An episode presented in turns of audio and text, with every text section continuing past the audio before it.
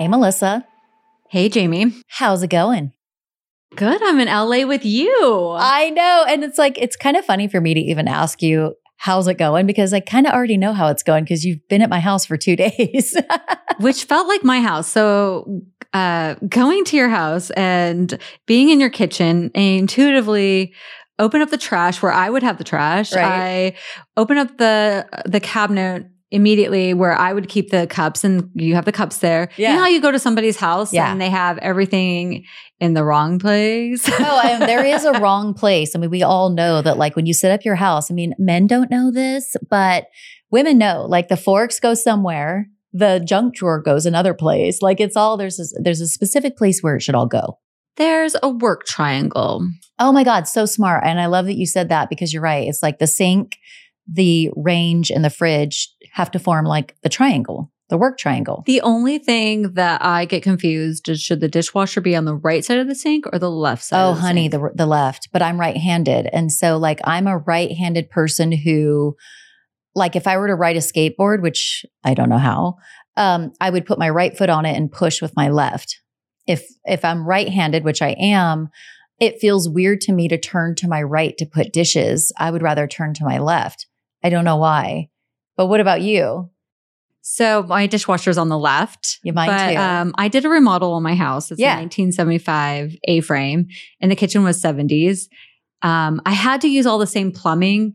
I couldn't move it around because it was what it was. Like it would have cost a So lot you of couldn't, like, money. move the sink. or No. anything. So I had to work with the the footprint of the kitchen. Yeah. And so weird that we have the same things. You have the same range that I have. Yeah. Uh, your fridge is very like how you have your fridge organized. the handles that we Mhm. talked about uh, are the same the countertops like i don't know we just have a lot of the same taste so i'm glad you feel comfortable we love having you at my house and um, i hope that you absolutely love that my 100 pound german shepherd uh, wants to sleep with you every night he literally forces his way into your bedroom and you're like uh shadow scoot scoot like dude Well, it's appropriate name Shadow because he follows. He's your shadow. Yeah, he's he's my shadow. Yeah, he stalks you. But yeah, my dogs are really excited that you're there. They're actually trying to abandon me to go to you, which is making me a little bit jealous, but I know it'll all just be temporary. Well, your dog tried to French kiss me. Yeah, you can have your dog back. he 100% literally jumped on your head and tried to French kiss you, which was amazing. Um, but I love having you at my house. We're getting a lot done. You just told me the great news that you're actually coming back next week.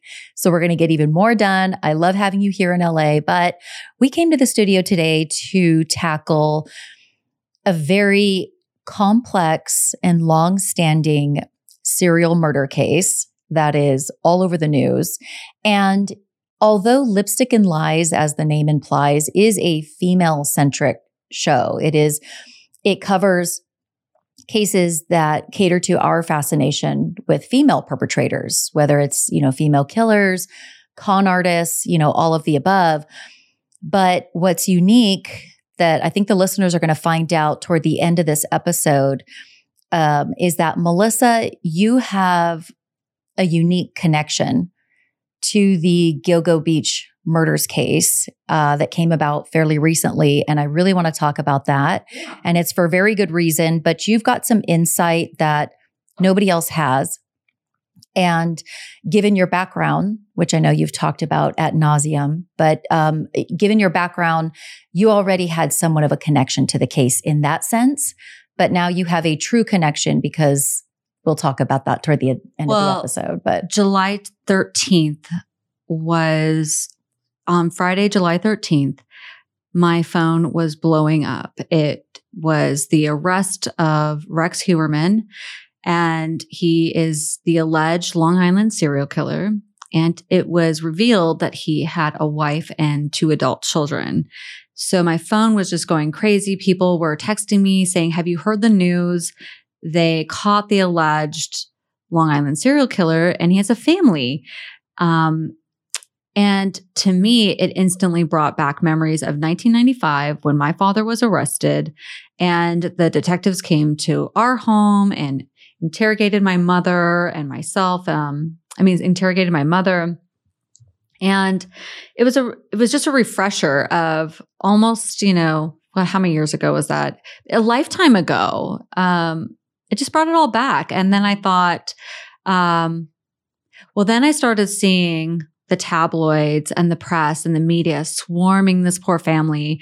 And you see the images of Asa, the estranged wife of uh, Rex, just downbeaten. And I felt like I was a voyeur to watching the media kick a woman while she's down. Yeah.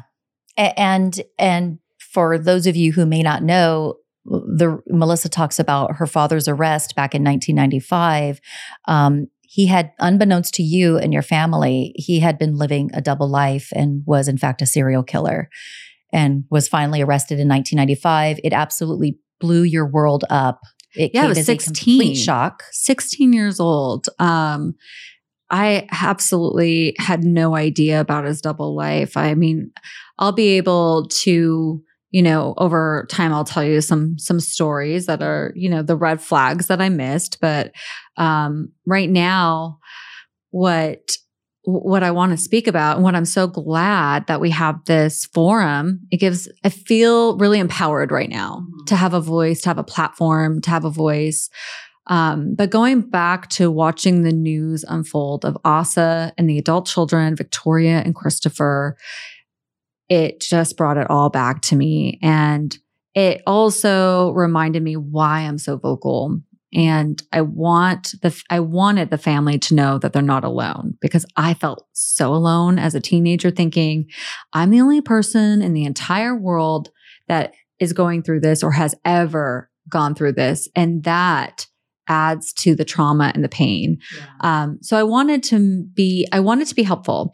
So, um, one of the things that over the next couple days, so after July 13th, the news broke, then you're seeing this dilapidated house and this, this woman, you know, just totally looked frayed and broken from the devastation sitting on the porch. They then uh, go into the home for, I think, 12 or 14 days. It's a long period. It was a long um, time that the feds were there and the authorities were there to collect evidence out of the home. And they were displaced. The family was displaced. And during that time period, I had a private conversation with my husband, uh, Steve, who you are married to a Steve, Yeah, by the way. married. So we're both married to Steve. So I'm going to call. Does my husband get the honor of Steve one? Who's Yeah. older? Well, I'm older than you, but that doesn't mean my husband's. My husband was born in April 1978. Okay, mine was born in 1978 as well. So It went what month? June. Oh, mine's older. Okay, so Steve's two. I guess Two it's Steve two. older. All right, my husband Steve two. I had a Shit, private- I'm sorry, Steve. Too. We still love you. Too. Wait, they say first the worst, second the best. So Okay. Yeah. All right. I'll take it. Um, so Steve number two, not he wait. sounds like- that- Steve likes to take number twos. Wait, that's my husband. okay.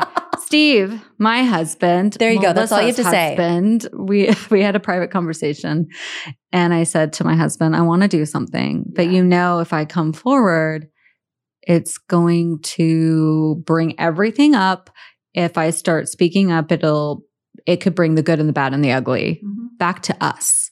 People are going to say things. It's going to be a repeat of round one mm-hmm. Of 1995 when my father was arrested. And mind you, obviously I've been vocal and public. I've had the show Monster in My Family on Lifetime. Um, I did the podcast Happy Face and Happy Face presents Two Face. Like I haven't, You've told this story. Mhm. You've been very public about your story. yeah. But it's another thing to be public with your story on a breaking case Mhm. where everybody has a microscope on this family.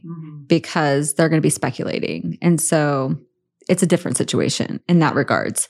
My with with my dad, it's adjudicated, it's over. He was found guilty. They're still in the beginning phases of of you know, they just charged Rex Heuermann. Yeah. Um anyway, so, So, it's like where you were back in 1995. And I know that you spoke with your husband, Steve, and your kids, and they gave you their blessing they did to go forward and get involved and, and help. Yeah, so that was the first hurdle. Like, just I wanted their blessing. The second hurdle is I wanted Asa's blessing because who wants to be a charity case? Who wants somebody to give unsolicited help? Yeah.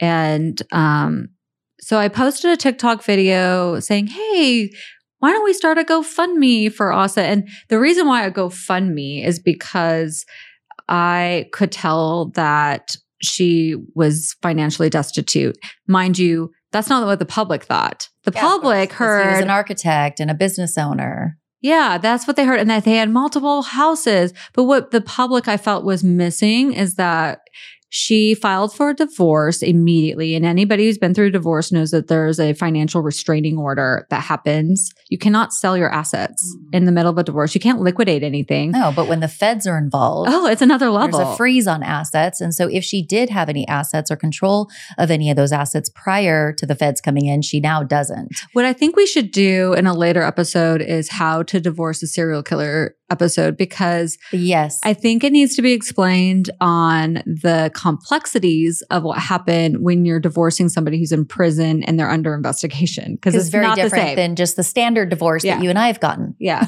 before.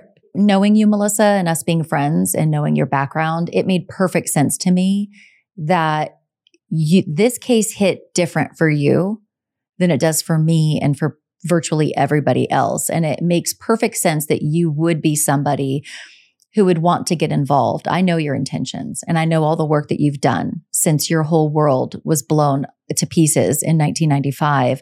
I know all the work you've done for survivors um, and family members of killers. So I think what you're doing is extremely admirable. And I do want to have you kind of like walk me and the listeners through what's transpired after you were able to get in touch with Asa. Um, and we'll do that at the end. And uh, I really want to talk about the GoFundMe because Okay. that's the most important piece. Um, but so, a little background as far as where I'm at with this case. A few years ago, I covered the Lisk uh, serial killer case, Gilgo Murders case, on my podcast, Murderish. And I've always been interested in it. It's just a um, horribly tragic case. And I think that my interest in it lies, I probably share a lot of other people's interest, all the usual stuff. But the fact that um, the victims are mostly all or all um, sex workers, and as a we all- vulnerable group of people. vulnerable women, uh, and actually there was a, a, a male found as well that may or may not be connected. Um, but vulnerable women who don't get the same treatment when they go missing or get murdered, they just don't. And that that actual thing happened in this case. Um, and I'll I want to walk you through the case, even though I know you know about the case. Um, I'm going to walk you through it, what we know. So we'll start from the beginning and lead you up all the way up to present day. And then I would love for you to kind of walk us through Which how you've become connected. which is great because um, to be really honest with you, I didn't follow this case and I knew nothing about this case when I reached out to Asa. And I didn't feel like I had to know anything about the case because I knew what it's like to be a family member of a, a serial killer. That's your interest in this case. Yes. So, given your background. Mhm. Yeah. So you walking me through Yeah, the case is actually really helpful because I don't know. This is going to give you a lot of background and it'll probably have your wheels spinning based on what you know, because there's some things that you know that the public does not know as well. Okay. And you can just talk about whatever you're comfortable with at this point. Um, but yeah, let me walk you through it. So, you know, essentially on this whole thing started on May 1st of 2010, 24 year old Shannon Gilbert arrived uh, in Oak Beach on Long Island, New York around 2 a.m. And she was there to see a client because Shannon Gilbert is an escort at the time. Um, she's from New Jersey. Sorry, she's from Jersey City, New Jersey. Uh, she was there to see a client. And hours after arriving on Long Island, Gilbert makes this frantic and breathless 911 call. And she says on the call, it goes on for more than 20 minutes. I've listened to the whole thing. She says, They're trying to kill me. There's somebody after me. Um, and it's just this frantic and breathless call. And it just really seemed apparent that Shannon Gilbert was running for her life while she was on 911 call. Okay, I want to hear County, you on the line? Stop. Please. Stop it, please. Please stop. Please. Can you shut the door? No, time to go. Please. Please. Please, go. That way, please. Come on, let's go. Come on, roll that side. This. Come on, go outside. Oh. Come on, all of us. Come on, come on, roll that side. Come on. No, please. Um, so she makes this, you know, frantic 911 call. They're trying to kill me. There's somebody after me. And it seemed obvious that Shannon Gilbert was definitely running for her life uh, during part of the 20 minute plus phone call. And more on that later. We'll go over the call in a little bit more detail. But that 911 call led to a string of grisly discoveries after that. It set off a 13 year investigation of a serial killer who goes by the monikers of the Lisk serial killer, which stands for Long Island serial killer, the Gilgo Beach murderer, the Long Island Ripper. I think back in the day they were even calling him that. Why Ripper did he dismember the bodies? He did. There's been parts found Oh, numerous times that are connected uh, to this case. Well, and so ex- on May 3rd of 2010, two days after Shannon Gilbert's 911 call, her boyfriend, Alex Diaz, calls her sister, Cherie. I think that's how you pronounce it, Cherie. And Diaz uh, says that Shannon had not been home in two days. And so he was worried about her. So Shannon Gilbert's mother, Mary Gilbert, reports her daughter missing. And this is where the sex worker thing comes in. Of course, they didn't want to investigate this because she's a sex worker. Like, oh, they go missing all the time, apparently. But seven. Oh, I hate when they say, "Did she just run away?" Do you think she just wanted to get a new life and run away? Uh, that, uh, that- and that it, it- it's almost never the case. No. it's almost never the case. So seven long months later, there was a huge search for Shannon Gilbert, and it begins in Oak Beach, where she was last seen and heard on the 911 call. They bring out canines, detectives, a dive team, everything. But instead of finding Shannon Gilbert, authorities stumble across evidence of a serial killer. And they really did quite literally stumble across it. In December of 2010, Suffolk County, there was a Suffolk County officer who was just out on a routine training uh, uh, call or you you like a routine training exercise with a canine unit off the side of Ocean Parkway near Gil- Gilgo Beach. And just for proximity, Gilgo Beach is approximately nine miles from Oak Beach. So Shannon Gilbert was last heard on the 911 call. She was in Oak Beach. Gilgo Beach is where this officer from Suffolk County is with the canine unit, just doing some like training exercises, and they're about nine miles from each other. Now, underneath the dense brush in on Gilgo Beach or in Gilgo Beach, the officer found a disintegrated burlap sack. Inside were the skeletal remains of Melissa Bartholomew, 24 year old petite, four foot 10 woman from the Bronx. I should let you know that the burlap sack is a camo. It's not like Oh, it's not like the beige color, like No. wall. It's a No, not like- camouflage. it's camouflage. Did he have a military background? Or I mean, I not that that would matter, but I don't know. I just want to like that is to camouflage the body. So Makes visually, I just want you to know it's not. it's not beige It's because I'm picturing beige. well, uh, like the burlap that people put in their farmhouse look. It's you know camouflage. Okay, that's interesting. Well, that make he didn't want people to find these bodies, you know, the person that killed them. So, 2 days later after they find the remains of Melissa Bartholomew, 2 days later they find the remains of three more women, and that would be Maureen Brainerd Barnes, 25 years old, she's a single mother from Norwich, Connecticut, Amber Costello, 27 years old from Babylon, New York, and Megan Waterman, 22 year old single mother from Hauppauge, New York. And these women, these four women, would be referred to as the Gilgo 4 mm-hmm. And it's, you know, later found out that all these women had a lot in common. You know, they had struggled financially and eventually became sex workers. And that's really did they fit a certain type? Are they petite? Are they uh, for the most part, from what I can see in photos, they they they're on the thinner side, mostly white women, um, younger in their twenties. well? Serial killers normally have a a type. Yeah, and I can't wait to talk to Dr. Michelle Ward about that. Um, but yeah, it, it, I have read, you know, um, statistics that like Ted Bundy had a type. You know, it's been widely reported that it seemed like he had a type, but I don't know that they all have a type. But I think it's pretty common. My dad had a type. He liked really thin, wafy type of women. And my dad was six foot six. So I'm wondering if Rex Heuermann liked petite, little, like smaller petite Easier to women control. for control. Yeah. reasons. It's so dark, but uh, you know, if you're putting yourself in the mind of this serial killer, it would make sense on a practical level.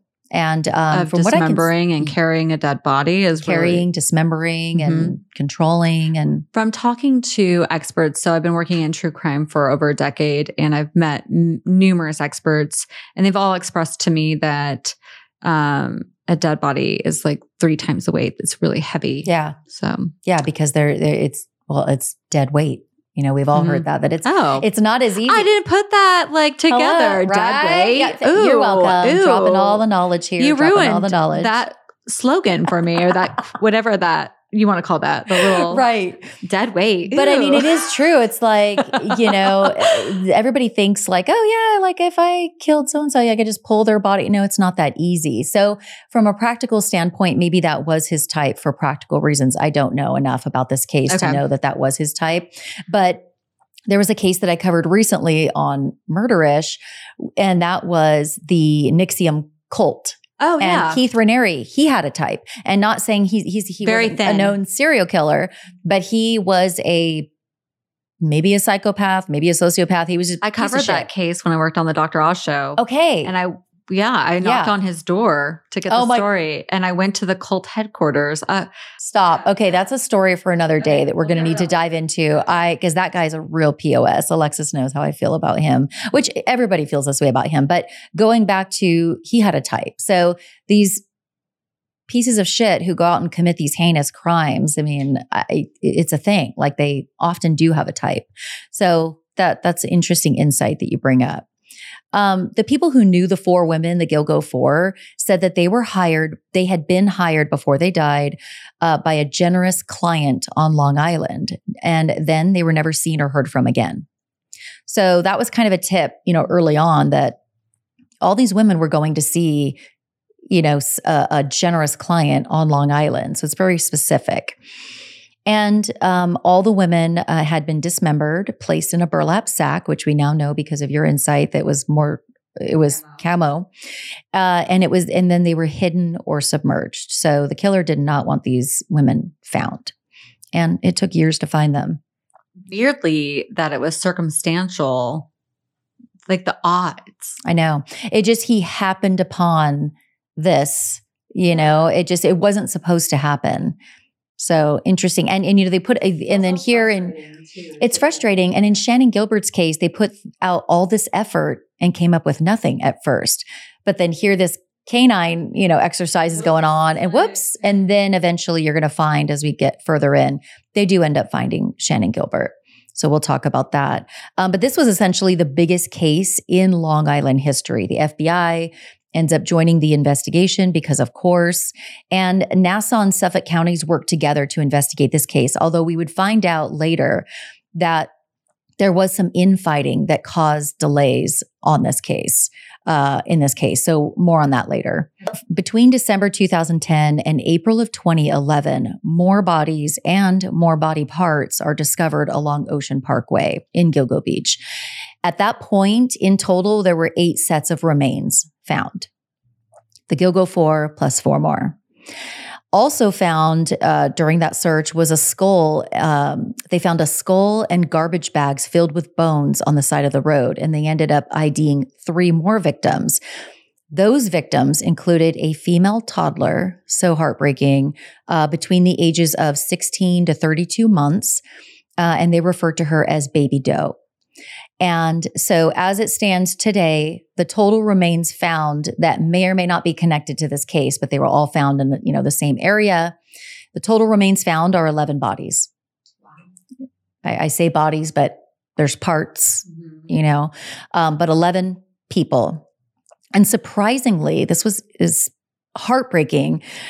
The torso of Baby Doe's mother, who they call Peaches, was found 15 miles away from Baby Doe in a green Rubbermaid container at Hempstead Lake Park, Hempstead Lake Park in New York.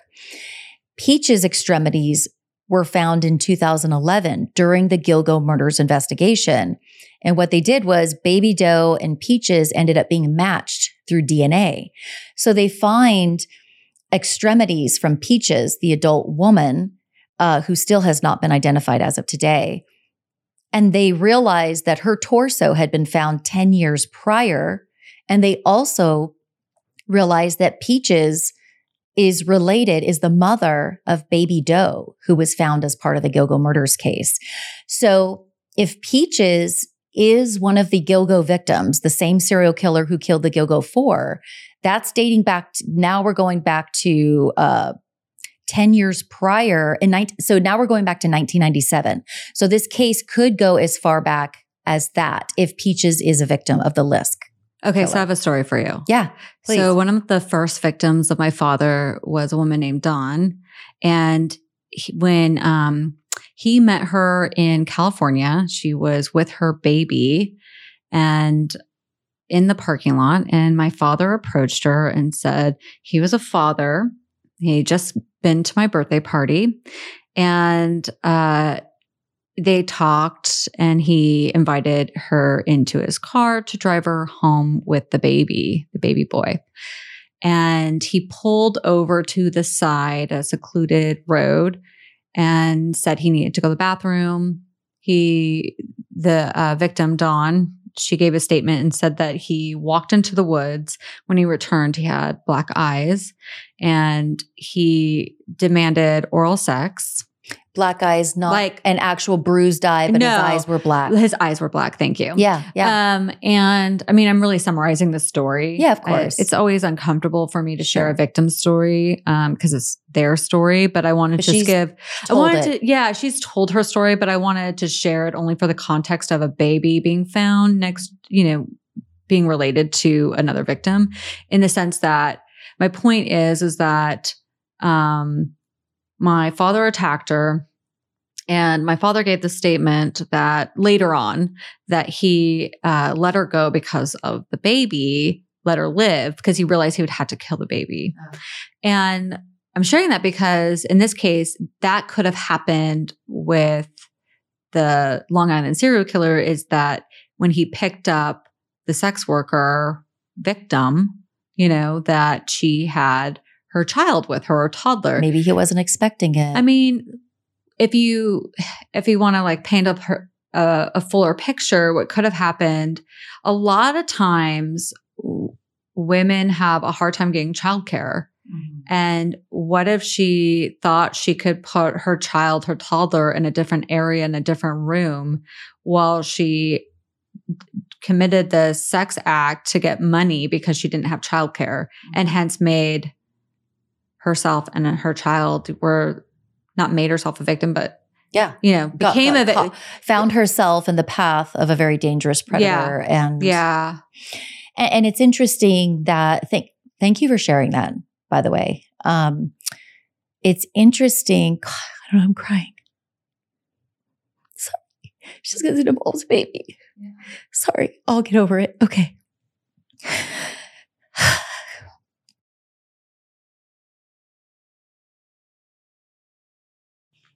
I mean, it's really heartbreaking when you think about these women as real people, that they're mothers, that they're trying to make a living, that sex work is more lucrative than a minimum wage She's job. trying when you to feed that baby. And Yeah. she did not intend to put her baby in harm's way. It is a means of survival.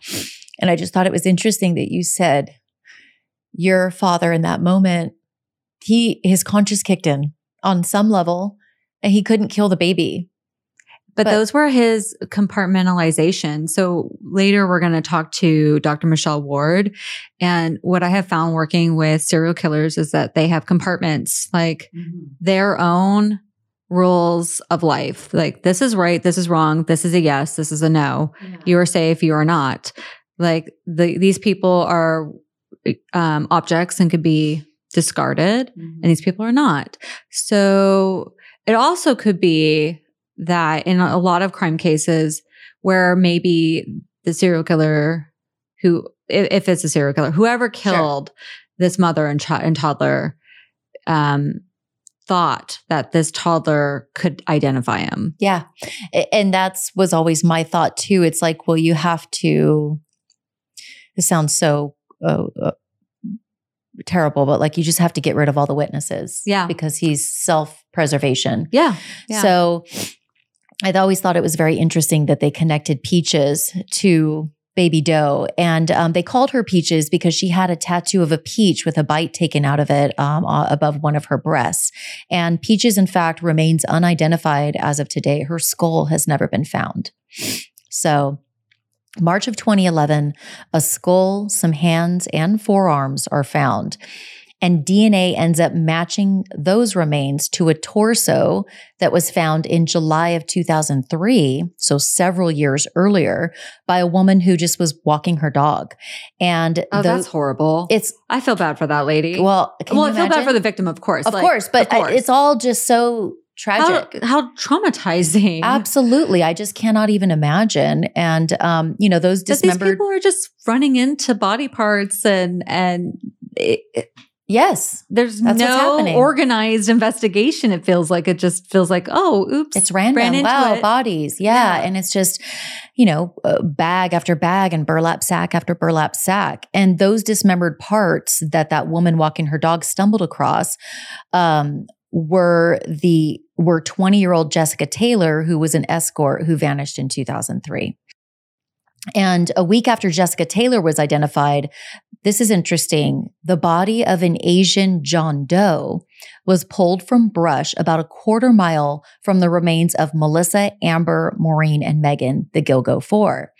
So the Asian John Doe appeared to, to have been dead for at least five years. His age was approximated at maybe 17 to 23 years old. Oh, He really had- young. He was young, like the others. He was wearing women's clothing at the time of his death. And uh, he may have also been an escort. I think they found some evidence that maybe he was an escort. He doesn't seem to fit his, the standard type. However, power and control and Well, the there's some of- interesting things that you're. So the Asian John Doe is interesting to me because there's two schools of thought, which, um, and by the way, his identification is also a, still a mystery today. He's just the Asian John Doe, and um, one theory. Because the Asian John Doe, as dark as it is, he was found with his head crushed. His head had been bashed in. One theory was that the killer felt duped when they discovered that he was actually a man. that was my first thought. So that that's an interesting theory. Like you know, he was dressed in women's clothing, and maybe he was it was a rage killing. However, the the internet searches that we know that the man who was arrested uh, recently, Rex Heuermann, did. Um, there were some internet searches specifically for an Asian man.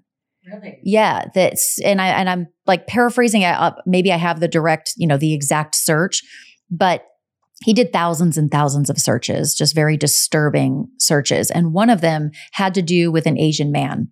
So, There it You don't- right, Potentially. potentially.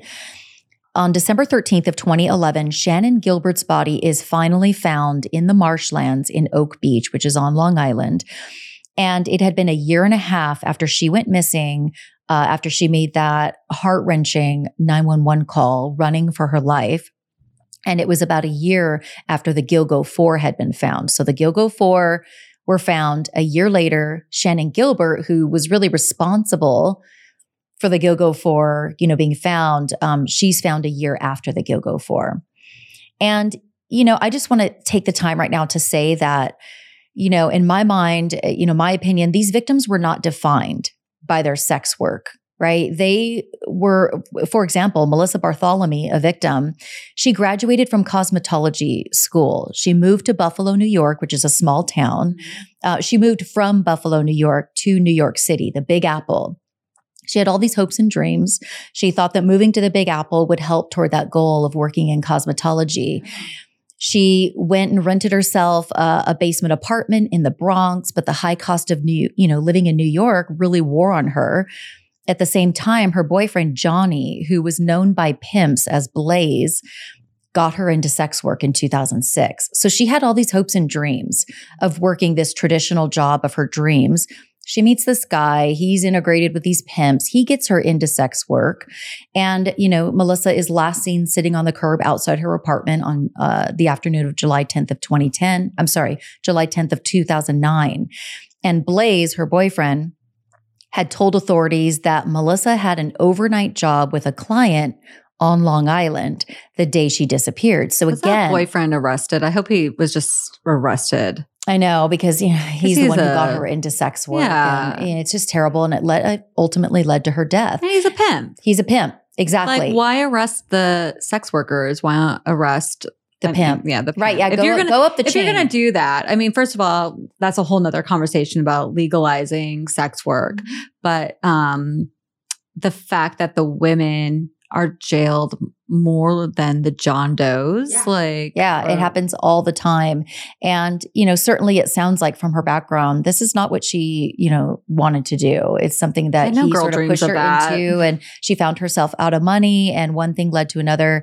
She got into sex work, but she is not defined by that. And her family certainly knows so much more about her. And they probably don't think of her as, oh, she was a sex worker that got killed. Surprise, surprise. No, she was a family member and she had people who loved her and she had hopes and dreams just like you and I did and do. Well, I love that you're telling me about her because there's a lot of places in the media where they don't focus on the lives of the victims. And I feel like that's really important to know who they are. Because we're going to know everything about Rex Heuermann there is to know. But how much are we going to know about these women? Blaze told authorities, like I said. So it's interesting because, you know, uh, her going to see a client on Long Island matches what all the other women were also going to do. They were meeting a client on Long Island. So people are like, yeah, so of course, Melissa, she seems like she would be connected to this case. Um, but the, of course, the NYPD dismissed Melissa's mother when she reported her daughter missing, just like what happened with Shannon Gilbert told her they weren't really going to assign a detective since Melissa was a sex worker, just straight up. Man, she's not as equally human as you and me. If you go missing tomorrow, I guarantee you there'll be law enforcement on it pretty darn quick because you're not a sex worker. Mm-hmm. It's really sad. Chillingly, for several days after Melissa went missing, her little sister received some very unsettling phone calls. The calls actually came from Melissa's cell phone, and she was already missing at this point. It was a male voice on the other end that told her little sister that Melissa was a whore. Five more calls came in, that same male voice, what we suspect, you know, who we suspect was the killer, Melissa's killer. He had talked about the sexually explicit acts that he'd done to Melissa. He's reliving it. Yeah, he's He's sadistic. It reliving sounds. I mean, I'm and not an expert, but And he wanted to torture the family. It's about control. Look at, I have her phone. Evil. Yeah. just pure. Well, he it wasn't enough to kill her. He wanted to have somebody know that she suffered. Yeah.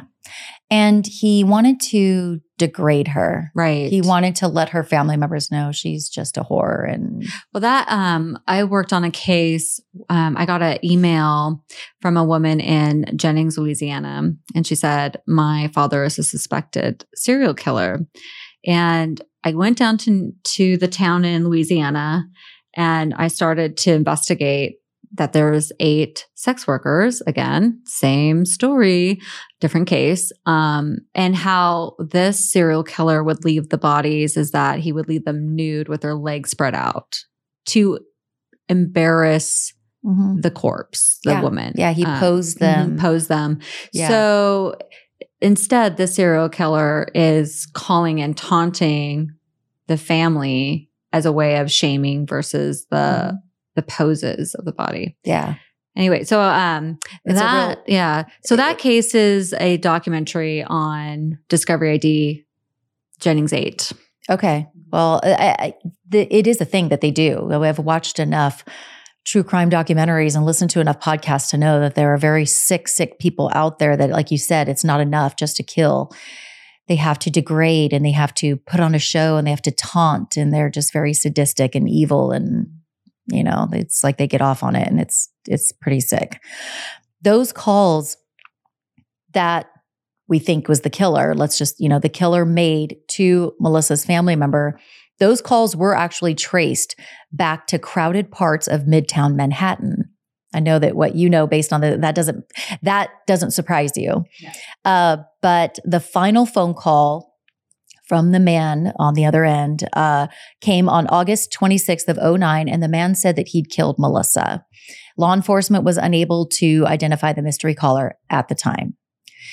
three days after Maureen Brainard Barnes went missing in 2007, her cell phone had pinged off of a cell tower just a few miles from Gilgo Beach. Someone had actually tried to access Maureen's voicemail. So essentially, after she went missing and was presumed dead, her killer tried to access her voicemail. To leave a to leave a um you know a, me- a message not like no to leave the recording that you hear when you call I think or to listen to her messages to see if people were calling to look for her. oh That's what I think, but I don't know. it could be where There's he also- wanted to leave some creepy message You never know. Like we can't get into this person's head, but it's just a really extra step to be using their cell phones and trying to get their voicemail and listen to their voice and call their family members and taunt them. It's just a real, just a real piece of shit, for lack of a better term. Um, and of course, there's patterns among the Gilgo murder victims. They were all sex workers. Most or all of them advertised on Craigslist and Backpage. They experienced a lot of life challenges, uh, tumultuous home life, drug addiction. Some of them had boyfriends, more than one of them, who pushed them into sex work. Um, many of them worked traditional jobs prior to sex work. And most or all of them were contacted by a man, a client, on a burner phone. And these women who uh, uh, who died traveled to Long Island to see this generous client. So there's there's a lot of patterns here. In Shannon Gilbert's final moments, she unknowingly set off an investigation that would break this Gilgo case wide open. And I have to say, her mother, Mary Gilbert, pushing and pushing and pushing law enforcement, like, you will investigate my daughter's disappearance because they didn't want to. And it took them seven months. I think Mary Gilbert deserves a lot of credit for where we are in the investigation today, which is somebody's been arrested and may very well be responsible for these murders. If Mary Gilbert hadn't pushed, what a mom I just mom. you you just you could feel it. Mhm. Like I have chills thinking about her. Again, her daughter isn't a sex worker. Her daughter's her daughter. She misses her just as much as you would miss your daughter and I would miss my daughter. It doesn't matter what they did to make money. I you miss them just the same. And so I just wanted to and there's an update, a very tragic update with regard to Mary Gilbert, which I want to get into that you, you may find pretty shocking. Um, and so, really, how it all began, going back to Shannon Gilbert, around two in the morning on May 1st of 2010, a man named Michael Pak was a driver for Shannon Gilbert, who was an escort. And he drove her on that day on May 1st, 2010. He drove her from Jersey City to Oak Beach, which is about a 90 minute drive. But she was willing to do it because it was for a $1,500 job. So it was a big job. And she was like, the drive is worth it. That new client that Michael Pak drove Shannon Gilbert to see was Joseph Brewer, a 47 year old recently separated bachelor. Okay, so that was Oh. her client. Now, Michael That's Pak. not Rex Heuermann. That's not Rex Heuermann. So Michael Pak parks his black SUV outside of Brewer's home and waits for Shannon. And around three o'clock in the morning, Shannon made six quick phone calls to Michael Pak, and they see this on the phone records. She ended up asking him uh, to buy lubricant and some playing cards. Pak said that he refused. He said, You know, I'm not familiar with this area. I don't want to go looking around in the dark for this stuff that you want. And it's reported, I don't know for sure, but it's a, it's been reported that Brewer, the client, he may have driven Shannon that night to the store for lubricant or other items that may or may not have happened. And it's unknown what happened when the client, Joseph Brewer and Shannon Gilbert, got back to Brewer's house, but something made Shannon panic at a certain point inside that house. Around 4:30 in the morning, Brewer, the client, calls Michael Pak, the driver. He demands that he get Shannon out of his house. He wanted her out of the house immediately. Wait, the client tells the driver he wants Yeah. her out immediately? Yeah, and Shannon had been with him for a few hours at this point, but something happened and Brewer, the client, is now calling the driver saying, "Get her out." Okay, so he seems like he's not a suspect. You're going to form more opinions as we go on for sure. So, uh, Brewer actually tried to forcibly remove Shannon from his house, but she went and hid behind his couch. She was afraid of something. She calls 911 from inside Brewer's house, hiding behind the couch, and says she did not want to leave the house. She refused to leave the house. Something outside was very scary to her. And we're going to get more into this. In the beginning of that 911 call that Shannon makes, she repeatedly says, There's somebody after me. There's somebody after me. But she's saying it someone cal- somewhat calmly and quietly, I would say. If you listen to the tape, she's not like, There's somebody after me. She's, There's somebody after me. And the 911 caller's like, Wait, what? You know, and she's like, There's somebody after me. She's behind the couch making this call. You can hear Brewer, the client, in the background telling Shannon that, okay, hey, and I'm paraphrasing, okay, just based Yeah. on what I heard. You could hear him with his accent, like his East Coast, the Long Island accent. And he's saying, All right, I'm going upstairs now. You know, you can leave now. You can leave. And she's not leaving. You can hear him in the background saying this. And then you can hear the driver, Michael Pak, in the background coming up to Shannon and almost kind of like giggling a little bit. He's like, Are you okay? This is weird. I mean, he's This is like- really it- weird. yeah, I'm not following this situation. I can't make this. It's going to be bizarre. It's, it's, there's a lot of different conclusions that you can draw, but there's more. okay. So Michael Pak, the driver, who Shannon's very familiar with, he drove her to this, you know, job that he probably drove her to others. They knew each other well. He's going up to her and he's in Brewer's house and he's just like, Are you okay? And he's telling her, It's me, Michael. And Shannon says, What do you, she says to Michael Pak, presumably, she says, What are you going to do to me? Are you going to kill me? And then Pak says, Are you crazy? He's like, Let's go back to, and I- again, I'm paraphrasing on this one. He's like, Are you crazy? Like, let's just, let's go back to Manhattan. We're near the water, we're on the ocean. And, you know, I have to stop and say something that for a sex worker to call 911, that's Yeah. a big deal because the last thing a sex worker wants to do is call law enforcement because they are doing something that's against the law I had to explain themselves and Yeah. get arrested and get arrested. Yeah. So, in my mind, Shannon Gilbert must have been extremely afraid to take that step. It's just my Is take there on any it. connection between Rex Heuermann and this client? That I don't know. But I wonder if it could come out later. But after you hear a little more, maybe you won't wonder that, but maybe you will. So Shannon, in in my mind, if you listen to the 911 call, Shannon doesn't seem afraid of Joseph Brewer, the client. She wants to stay inside of his house.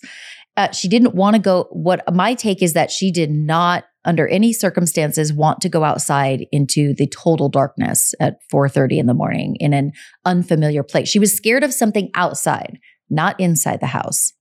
That's my take. Where in Long Island are you? I don't know. They're gonna kill me. Are you in a house? Are you in a house? Yeah. Whose house is it? I don't know. Who is Mike? What's his last name? Mike what?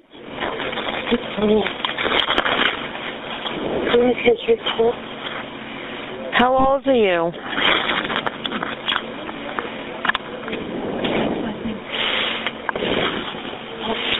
What's his last name? I hate to not play the entire thing because you can take things out of context if you only hear, you know, bits and pieces. So I encourage anybody who's listening right now, go listen to the entire 20 plus minute call. It's going to be very insightful. Um, it is hard to listen to it at times.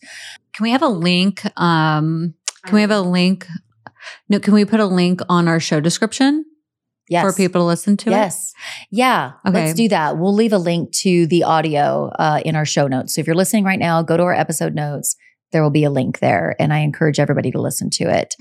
Um, and what was interesting is it took authorities 12 years to release this 911 call. Why? Why They 12 kept- years? They kept saying this is part of an active investigation. We can't, you know, which I think is always like the go-to when you don't want to release something and you so you you're you're your knee jerk is just to say like, "Oh, it's part of the active investigation." Well, they did that with the Delphi, the Delphi girls that were murdered. They didn't release all of the the clips from the phone or the audio. And you can understand yeah. it at a certain point, I think. But I guess a, a large the public seems to me largely believes you were stalling for other reasons. But maybe not. Maybe they really were like, "Hey, this is an active investigation." But a lot of people are like, "You really weren't actively investigating this thing at that time." So, you know, I guess it could go either way. But the fact is they didn't release it for 12 years, but it is out now. Now, at a certain point, Shannon did leave the house, but she's still on the phone with a 911 and she runs. I mean, she runs and she's on the phone. You can hear her like, like running. Okay. And she's running while she's on the phone with 911. Uh, she's on the phone with them for more than 20 minutes. And you have to really understand that Shannon is running in complete darkness it, over sand dunes through really tall tangled reeds she i believe she was barefoot for part or all of it because her shoes were found and i'm telling you these reeds are like this tall. So she's running i, I imagine you could become very disoriented like very quick. She's in an area she's not familiar with. She's 90 minutes from home but she runs and she's in total darkness and she stays on the phone with 911 she runs and reaches the door of 75 year old Gus Coletti around five o'clock in the morning. Coletti opens the front door. He sees a terrified Shannon Gilbert on his front porch, and you can hear him because she's still on the phone with 911. Wow. This is all captured? All of it's captured, and you can very clearly hear him with his accent. You know, we're from Southern California, so I picked up on you know on the accents. He's like, um, he asks her like, "What's wrong? Is somebody after you?" And she's basically like, doesn't say much to him. You can kind of hear her grunt or something, but there really were not a lot of words exchanged between them. But he's asking her, "You want to come inside? Like, are you okay? Is somebody after you?" And she just takes off running again. Okay, but she's still on the phone with nine one one. Is Moments she on later, drugs? Is she on drugs? no drugs were found in her system with Okay, her autopsy. That comes in later. So that's why right, this is. I'm just like that's the first thought in my head. me is too. Like, me is, too. is she having a, a mental episode? yeah, they, that, that you would you would think that, but it's just Like a paranoia episode? yeah. I mean, No drugs were found in her system during the autopsy. wow. So, moments later, after Shannon Gilbert takes off running again from that 75 year old Gus Coletti's house, a black SUV appears at Gus Coletti's house. A small framed Asian man matching Michael Pak's description, who is Shannon Gilbert's driver, who we talked about earlier, pulls up, asks Coletti if he'd seen a girl running. And Coletti says, yeah. And she seemed very upset. Coletti further tells Pak that he's already contacted emergency services, to which the Asian man who fits Pak's description replies, You should not have done that. She's going to be in a lot of trouble. Now, then Shannon, after she leaves Coletti's house, she's still on the phone with 911. This is a, this is very confusing. Yes, it is. This has been the biggest. And, you know, I'm going to jump ahead. To this day, Shannon Gilbert has not been connected officially to the Gilgo case. And in fact, the Suffolk County police or law enforcement, they don't believe she's connected to the case. They believe she uh, accidentally drowned in the marsh that night. So I'll talk a little bit about that. Okay. Yeah, th- eh, this is going to have your wheels spinning. It is. They, they After- are. It's, They it's are very. spinning. But Shannon was obviously afraid of something. She's running for her life, it seems like. She runs to another woman's house named Barbara Brennan. She lives in the same neighborhood as Gus Coletti. She runs to the house. Barbara hears the knocks on the door, calls 911. While she's on the phone with 911, the most eerie thing is that you can hear Shannon Gilbert's knocks on the door. And they're frantic and they're loud it just it just gave me chills when I was listening Where to is it. that call? Do we have a link to that as well? The Oh, link that I have is going to have all of this on it. Wow. Yeah. It's the entire 911 call that goes on for more than 20 minutes. And that call, there were three, a total of three 911 calls Shannon Gilbert's, uh, Barbara Brennan, and Gus Coletti. They all called separately. And those are all, I believe, available. I know that I heard Barbara Brennan's. Mm-hmm. I heard Gus Coletti's voice on Shannon Gilbert's call. I don't think that I've heard Gus Coletti's call to 911, but he may have made it after Shannon left. I, that's my impression. So Barbara calls 911. You can hear knocking on the door as she's saying to the 911 oper- operator, and I'm paraphrasing. She says, like, somebody's knocking on my door, but I'm not going to let her inside because there's a, a woman on her porch knocking frantically. And this elderly lady, I don't know how old she was, but she seemed to be a bit elderly. She's not going to answer the door. She doesn't know this woman, but she does the right thing and she calls 911. So she never opens the door for Shannon. You can hear Shannon knocking, but Shannon does, in fact, eventually just leave and takes off running again, which is still being caught. Her breathless running is being caught on this 911 call that just goes on for 20 minutes. And this, the, the awful thing is that you hear the last human contact that Shannon Gilbert had before she died, right before she died. Because what happens is Shannon runs off again from that lady neighbor's house. And there are these tall weeds, tall ocean weeds, the reeds, I think is what they're called. And they're very tall. They look to me like they're as tall as us. Mm-hmm. But you see on a map that there's this thin trench, almost like somebody took I'm not using the right terms, but like a lawnmower and cut a little path, like a long path. And I had read later that they did that like for mosquito prevention or something like that. So it's theorized that Shannon ran along that path with these tall, you know, weeds on the each side of her in total darkness. And that was on December 13th of 2011. You can hear really heavy breathing as Shannon continues running. There's no talking. It's just like she just will not stop running. Okay. Shannon's body would not be found until a year and a half later on December 13th of 2011. Wait, wait. In that marsh. What's the end of the 911 call? How does it end? The ending, if I can remember correctly, is her running through the marsh, but not saying anything. Uh, during part of the call, you can hear Shannon's blood curdling screams. And I, my theory is that that's when she saw the SUV approaching or she saw, she was afraid of something and she's like, ah, ah, like blood, high pitched. But I think the end of the call, if I'm remembering correctly, is just her breathing hard and running.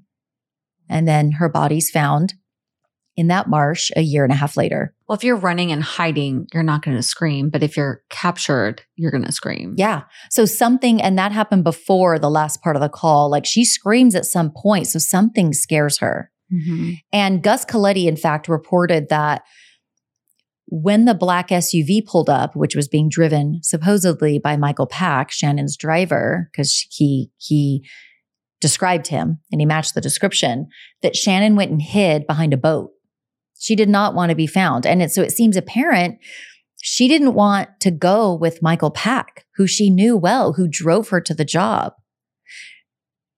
Okay, but I'm going to talk a little bit more about Michael Pak a little okay. soon. Yeah, this is Oh, it's it's all really over the place, right? Mind baffling. Yes. So Suffolk County Police fought to keep that 911 call, Shannon Gilbert's call, hidden, and they cited it's part of an active investigation. But the Gilbert family was having none of it, and they fought to get access to that 911 call. It took 12 years, like we talked about earlier, but they believed it could lead to Shannon's killer. Now, the Gilbert family hounded police to investigate Shannon's disappearance. And again, like I said earlier, it took them seven months, but they finally did. Joseph Brewer, the 47 year old client that brought Shannon or Shannon went out to Gilgo Beach for, um, he came under strong suspicion, of course, at first in her murder. Yeah, you have to look at him. He was you do. one of the last people. Yeah, exactly. Okay, so he came under strong suspicion. The FBI on de- in December of 2010, the police, the FBI surround his home, and uh, he is in fact his home is located only three miles from where four sets of remains were found. So of course he's a suspect. Plus, he, you know, Shannon was at his house. Wait, are there multiple killers operating on Long Island? That's been theorized. Okay. So Brewer actually was cooperative with investigators. He claimed he had nothing to do with Shannon's disappearance. And after questioning and a search of his Oak Beach home and seizing his vehicle, he's ruled out as a suspect. Okay. So if he's totally innocent, You That's hear him traumatizing. It is. And you hear him on the call. Like it seems pretty obvious he did not kill Shannon Gilbert. He wanted her out of the house. You can hear him. So Shannon's driver, Michael Pak, also um, came under suspicion. And he claimed that he drove around for hours that night looking for her, finally gave up around dawn, and ended up driving home. Early on in the investigation, uh, they did clear Michael Pak as a suspect. And you know, I will say after listening, Shannon seemed to be running away from Michael Pak because at one point you can hear her on the call while she's in Brewer's house and she's talking to Michael Pak. She's like, You're in it all along. In what? Like you were in it all along. That's what she says to him. I don't know what she's talking about, but you've got to listen to the call. Mm-hmm. So, of course, when I first, you know, covered this case, I thought, God, Michael Pak had something to do with this. She's running from him. She clearly does not want to go home. Otherwise, she would have gotten into his SUV and got out of Dodge, but she didn't. She didn't want to be with him. She didn't want to leave Joseph Brewer's house. She didn't want to go with Pak, who she knew well. So it's all very mysterious, but Pak was cleared as a suspect. Now, back to back to the 2010 investigation. A criminal profile of the killer was developed they determined that it's likely a man in his mid 20s to mid 40s, highly intelligent, wealthy, with a highly sadistic streak. Compare that to who's been arrested. Potentially, they also said this man is the killer is potentially a seasonal visitor of Long Island, uh, Gilgo, Be- Gilgo Beach, specifically because all the victims disappeared between Memorial Day and Labor Day. Now, Okay. Summertime. yes, All right. That's when families go on Thank you. vacation. that specifically his family, I'm talking about Rex right now. My mind is going toward we know for a fact that many of these women were killed while Asa, his estra- Rex's estranged wife, was out of town. So it would make sense to me that she would go out of town on holidays. Maybe, maybe not. And then he would go and kill. Now, obviously, this is just a theory, but it is a fact that It would make sense because um, for serial killers, you don't want any leakage of your double life. So he would have to explain, especially if he's dismembering them, he'd have to explain blood evidence or like the bloody car or blood. it's a lot on, of time yeah. and effort yeah. to do these things. And he needs privacy to operate. Um, maybe he's not killing the victims in his home, but he needs privacy to dis- discard any evidence. Mm-hmm. And having a wife who's questioning, "Hey, why are you bloody?" Yeah. Yeah, exactly. know? It make it makes sense. Why did you have bloody pants in the Yeah. washing machine? Right. Yeah. Exactly. It He needs to be that able to hide this as best as possible. I will say serial killers have some really incredible excuses. I worked on a case where Robert Yates um, told his children that the blood in the car after a victim was that he helped an injured dog off the road. So, I mean, Yeah. They have to make up Uh, these excuses for the mhm. dirty things that they're doing. right. And he just, if, if it's true, if Rex truly is the serial killer, then he, you know, he's alleged right now. Um, but if it's him, then that was. That was why he didn't want to have to explain it to his family. Makes sense. Shannon Gilbert's autopsy revealed no drugs in her system. So, uh, and her cause of death, undetermined, sadly. Um, Suffolk County Police said that she drowned accidentally. They theorized that Shannon became disoriented and entangled in the tall thickets, accidentally drowned in the marsh. Um, That seems Ma- kind of weird. It that seems doesn't weird. Seem po- that plausible. Right. And she seemed very coherent in these 911 calls. So it's not like she was like out of it. It didn't seem like it. Now, to their point, maybe you could become disoriented in this marsh, maybe not. But she was afraid of something. She was afraid of something. So, and no drugs found in the system. That said, the Gilbert family wanted a second autopsy because they're like, this is a homicide, right? Uh, they got their chance for a private autopsy because her death was listed as undetermined and they were not satisfied with that. They got their chance with renowned pathologist and former chief medical examiner of New York City, Dr. Michael Baden. Now, Dr. Baden, uh, he had worked on really high profile cases in the past, like JFK, Nicole Brown Simpson, Ronald Goldman, uh, Aaron Hernandez, and Sid Vicious. So he's a very high profile pathologist. Dr. Baden conducts the autopsy on Shannon Gilbert.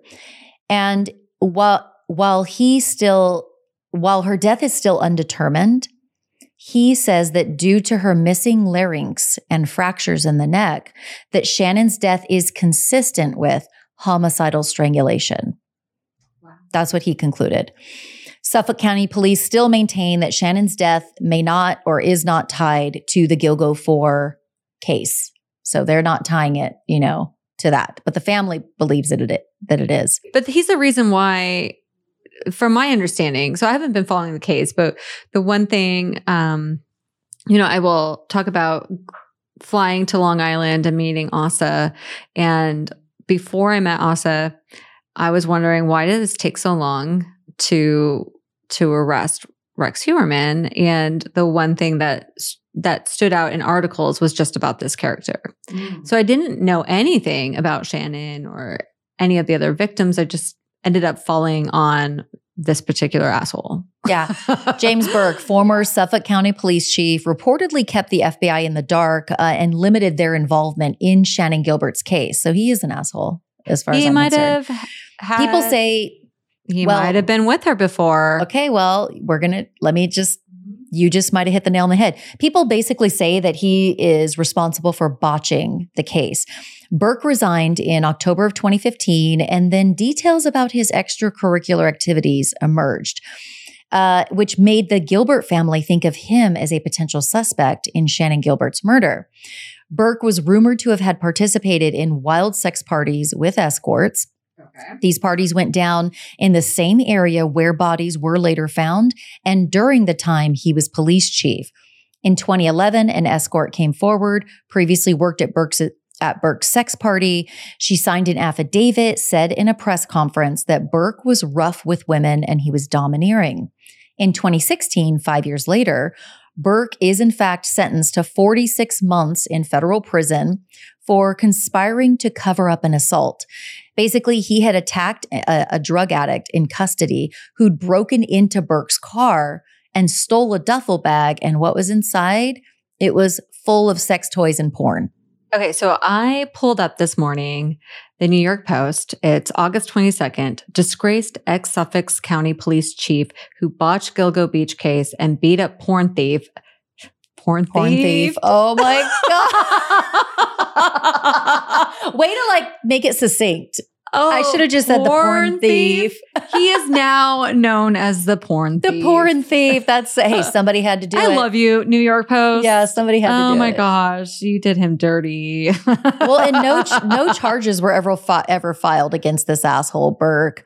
Uh, you know, for his Well, potential to- obstruction Well- of Shannon Gilbert's investigation. Well, yeah, on that part. But he went to federal prison for beating a crook who stole his dildo Yeah. and porn stash. yeah. Can you imagine? That's what he. That's what you go to prison for. Like, if I'm going to go to prison, I want it to be something so badass, but also like kind of valiant. Yeah. Like Jami Rice went to prison because she beat the shit out of a dude who'd attacked another woman in her presence. Like, I, you know, I mean? like I wanted to be something valiant and badass, but this guy went to prison because a he had a- dildo.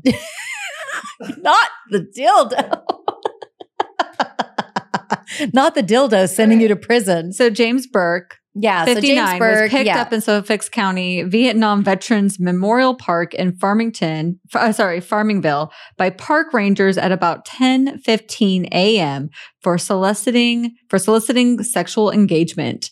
Uh, so he was into sex workers, but and he came under suspicion as far as the the uh, Shannon Gilbert's family are concerned. But as we all know, there's been an arrest, and it wasn't that guy. okay, so the Rangers didn't know who Burke was. Oh, This just happened. Like literally, this just happened. So the Rangers didn't know who Burke was until he identified identified himself and tried to worm out of the arrest by saying it would be a public humiliation. Um, the officers were not swayed. too late. Authorities bro. later brought Burke to the sixth precinct for processing, where he was charged with offering a sex act, public lewdness, indecent exposure, and criminal solicitation. Harrison said at a press briefing. Yeah, so Uh, he's, he's yeah. a weirdo. Um, Yeah. You know, we talked about it earlier that the Gilgo murders could go as far back as 1997, but it turns out they could go as far back as 1996, the year I graduated high school. Um, Wait, uh, a year after my father was arrested. Right. You're always going to, when you said that, and, and the year your father was arrested was the year, I believe, that I heard the OJ Simpson trial verdict that really shook me. October 3rd, Shook the world. 1995. right? Uh, in 1996, there was a couple out for a walk, again, stumbling upon body parts. A couple was out for a walk on nearby Fire Island in New York. They found two severed legs wrapped in plastic. The legs were a DNA match to bodies found on Gilgo Beach between 2010 and 2011, which is when the other, like the Gilgo 4 were found. So this body could be part of the case that was found back in 1996. Parts were found. So this case could go as far back as that. Um, in Jan- on January 16th of 2020, new evidence was released to the public, and this was big. The law enforcement released images of a belt that was found at the crime scene in 2011. On that belt, as you know, embossed in that belt in leather are the initials WH. And now this matches with Rex Heuermann, the man who stands charged with some of these murders, right? As of recently, matched Rex Heuermann's grandfather, William Heuermann, who died in 1964. So there's that WH. We don't know for sure. Maybe you do if that belt was Rex's grandfather's, but it certainly does match the initials. Mm. Interesting. And it was found on a body. Now, it's believed, of course, that this belt with the initials on it belonged to the killer. And people are still unsure to this day why Suffolk County Police, once again, waited nine years to release this information. And I, you know, I think it may have been released just to show the families, like, hey, yeah, we are still working on this case. Look, look, we got this belt. I don't know. Now, property records show that Rex Heuermann and his family lived in the home that's become famous now, unfortunately, which he bought from his mother, Dolores, for $170,000 in 1994. Oh, geez. This is where people are thinking that the family's wealthy Yeah, because 94, almost 200,000. is a decent price to pay. So what is the house worth now? Probably a mil I, I, or more? I know it's. I don't know. I don't know property values on east on the East Coast. I don't know. you Probably know. quite a bit. Yeah. Now, here's a shocking aftermath. Um, July 2016, Mary Gilbert, who is Shannon Gilbert's mother, the the woman who sort of set this whole thing off. She'd fought hard to bring Shannon's killer to justice. Uh, now, Mary Gilbert was actually killed in July of 2016 by her own daughter, Sarah Gilbert. Now, this ended any chance for Mary Gilbert to ever see her daughter's killer brought to justice, which is just absolutely heartbreaking.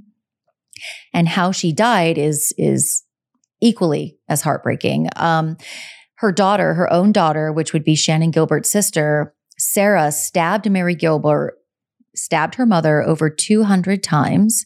200.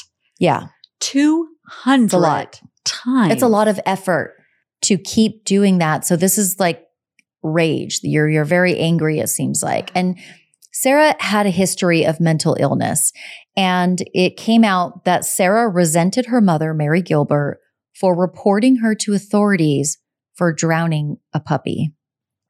Now, Sarah, um, Shannon Gilbert's sister, was found guilty of killing her mother, uh, second degree murder. She was sentenced to 25 years in prison. Just a shocking, shocking turn of events uh, for Mary Gilbert. Now, July 14th of 2023 is the big day. On this day, as you had alluded to earlier, Melissa, this is big news. On this day, about a month ago from this recording, 59 year old architect and business owner Rex Heuermann was arrested and charged with first and second degree murder of three women. And that would be Melissa Barthelemy, Megan Waterman, and Amber Lynn Costello. Uh, he's also considered a prime suspect in the murder of Maureen Brainard Barnes. These four women make up the Gilgo Four. So we have somebody in custody who may very well be this long sought after serial killer. All of these women that I just mentioned went missing between 2007 and 2010. Heuermann has pleaded not guilty. He was ordered by the judge to provide a DNA swab so that prosecutors can compare that DNA to uh, that uh, DNA that they had collected previously as part of this investigation. which they found off a discarded pizza crust. Oh my gosh, I just, that whole tie in. Authorities were able to catch up with Rex Heuermann via a years old witness report of a Chevy Avalanche pickup truck in Amber Costello's case. Uh, they also uh, found, you know, some did some subsequent DMV record searches, there's cell phone evidence from burner phones and victim cell phones, as well as DNA from a discarded pizza crust. So let me walk you through quickly how this all went down. How did they connect Rex Heuermann to the Gilgo case? So, number one, in 2010, a man, a client, arrived at Amber Costello's house in West Babylon, New York for services on September 2nd of 2010. So she's an escort. He's there for Wasn't services. there a bait and switch with this? Yeah, so exactly. Reports say that Amber's roommate confronted the male client uh, uh, after he threatened Amber, and then she then locked herself inside of a bathroom. The male client leaves, and the roommate tells police later, after Amber's de- you know uh, disappears, that this male client left in a first generation Chevy Avalanche truck, which the roommate thought was a bit unique. It was a different kind of looking truck It is for the time. Yeah. And it is because I've I've seen it. It, it's a unique um, body frame. it's ugly. it, it is. Based on interviews, uh, the witness, who was Amber's roommate, described the male client who left her house that day in his Chevy Avalanche truck. Um, described him as large, ogre, white male with em- with an empty gaze, approximately six foot four to six foot six in height, in his mid 40s, with dark bushy hair and big oval style 1970s type eyeglasses. And I Sounds just like my dad. Oh my god, my dad's six foot six. They've called him a an ogre.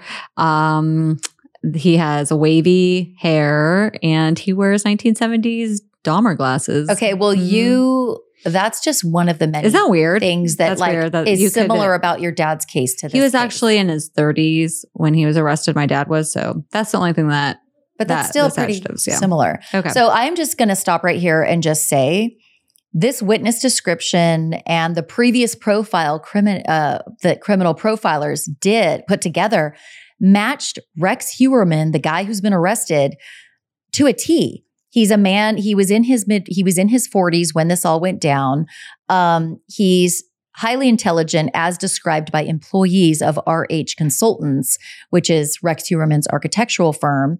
He may or may not have been wealthy, but we do know that he was a business owner of an architectural firm. So he had resources. well, with financial highly- problems from what I saw in the house. Okay, yes. The severe. Severe. Was it reported the IRS? I don't know. He there was um I went through his folders.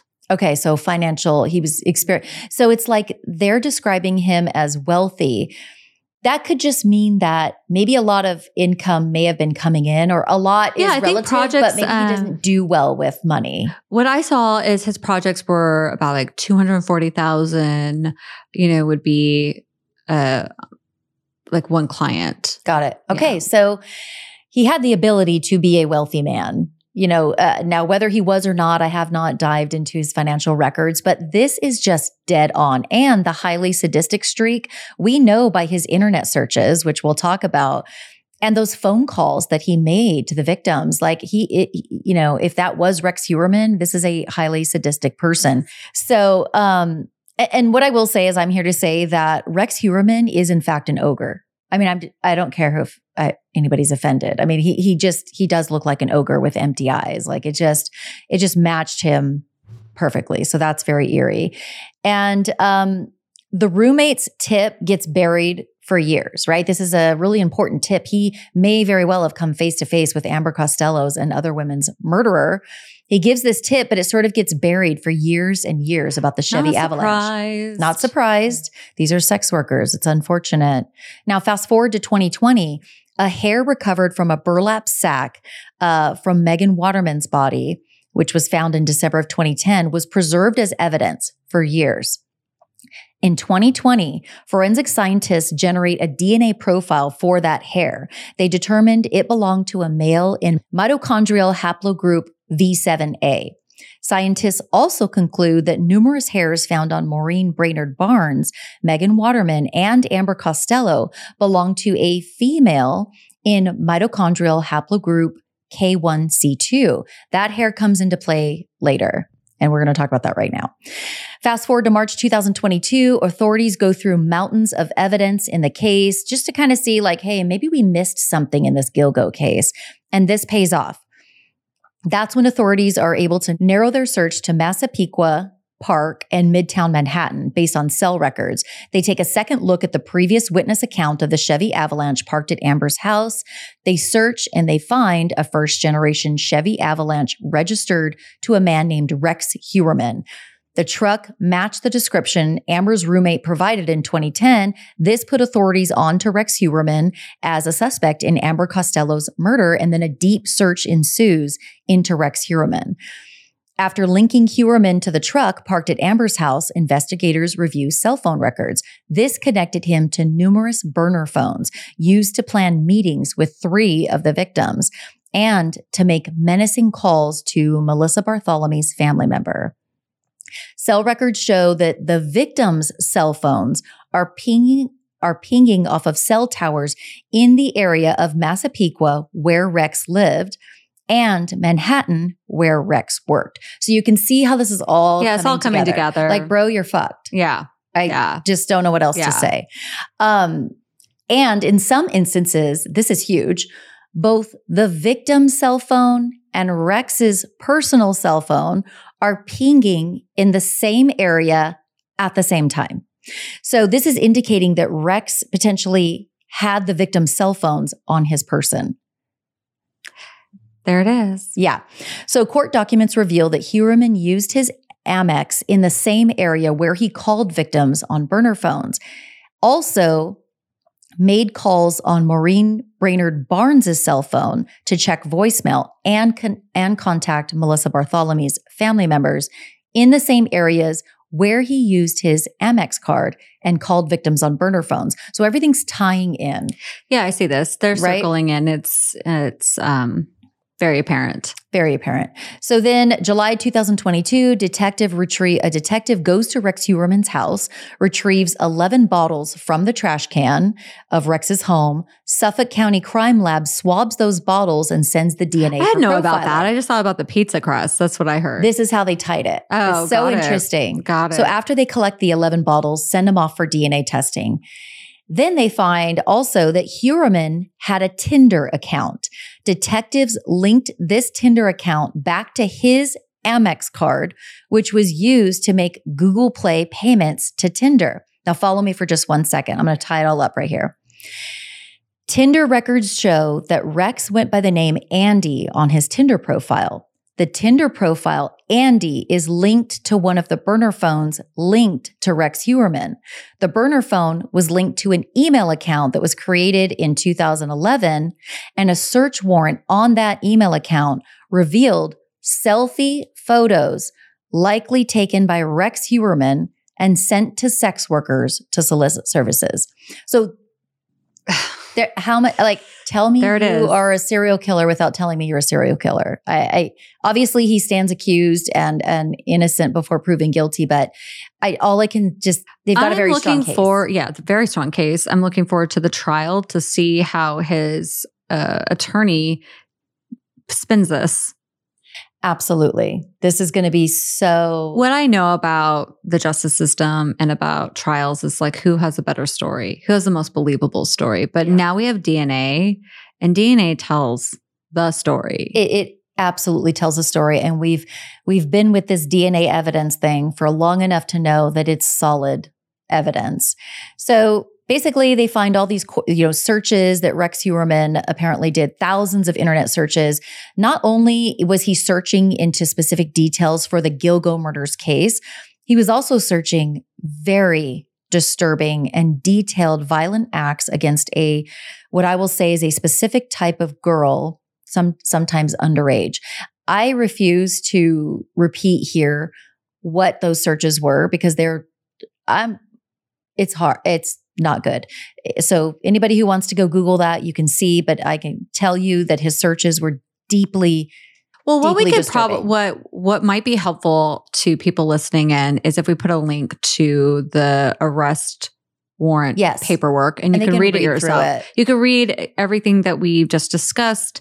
And um, some of the reports out there are redacted, some of them are not. But we could just have maybe the full unredacted document for those who, Who want to seek it out. Yeah. I just don't want Yeah. to trigger anybody. It's it's Yeah, it's- and we, I mean, some people might not have headpho- have headphones on, like Yeah. we requested, and there Yeah. might be children listening. Yeah, we can just tell you that the information is out there. I can tell you with 100% certainty it's deeply disturbing and disgusting. And so the information is out there if you'd like to, to read it. January 2023, a year after authorities discover the Chevy Avalanche registered to Heuermann, while they're doing surveillance, that team recovers a pizza box on Fifth Avenue in Manhattan outside of Heuermann's office and they see Rex Heuermann outside of his office and discard the pizza box. So what do they do? Of course, they go pick it up. They find some pizza crust, which of course they send to the lab. February of 2023, a month, DNA testing from profiles created from one of the 11 bottles indicated, so on the one of the 11 bottles taken from the Heuermann's trash, indicated that a female individual belonging to mitochondrial haplogroup K1C2 uh, is connected to that bottle. This is the same mitochondrial haplogroup as female hairs found on three of the victims, Okay. not the crust. So authorities believe that that female is Heuermann's wife, estranged wife, Asa. April of 2023, two months later, a male hair is which is which was found on one of the victims is sent to the forensic lab for testing. A month later, surveillance footage shows Heuermann purchasing minutes for one of those burner phones. So this is just more evidence. Then in June of 20, 2023, the lab concludes that male hair found on a victim and the pizza crust had the same mitochondrial DNA profiles, excluding 99.96% of the North American population. Let that sink in. What that means is that a hair found on a Gilgo victim has a DNA profile that matches pizza crust that they saw Rex Heuermann discard. And those DNA profiles can, those two DNA profiles can only belong to 0.04% of the North American population. And Rex Heuermann is in that tiny 0.04% population of people His based on the damn has a lot of work to do. His lawyer, You're has- Yeah, excuse my language, but yeah, it, it's over. So this takes us to where we are today. You know, July of 2023, Heuermann is arrested and charged. He's currently on suicide watch.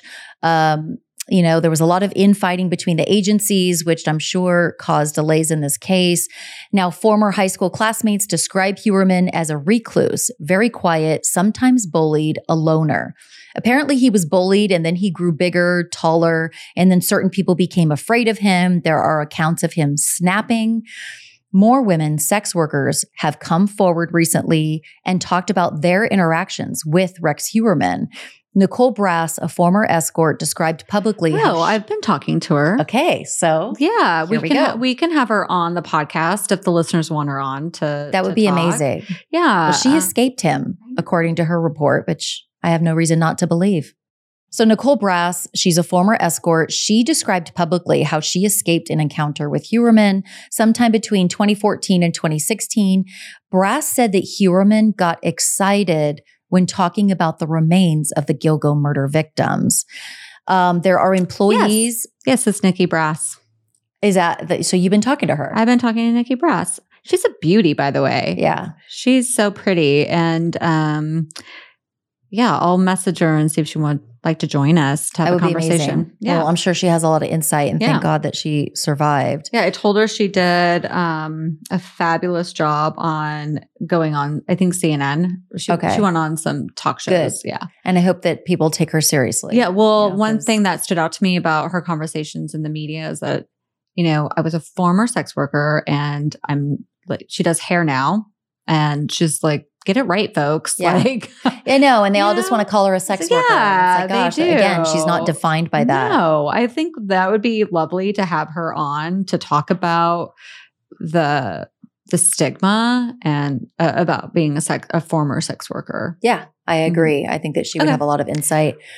Employees at RH Consultants, which is uh, um, Rex's architectural firm, said that he loved guns, he loved hunting, he bragged a lot about lying in wait while bear hunting, seemed to enjoy grossing out employees and giving them information that they didn't want to hear about his hunting shenanigans. Well, then if he's a hunter, he probably dismembers animals. Yeah, his experience. Mm-hmm. See, I know. And then the defense is probably going to be like that arm saw was so that he could do whatever with his animals. I don't know. I'm just making Yeah, stuff yeah. up.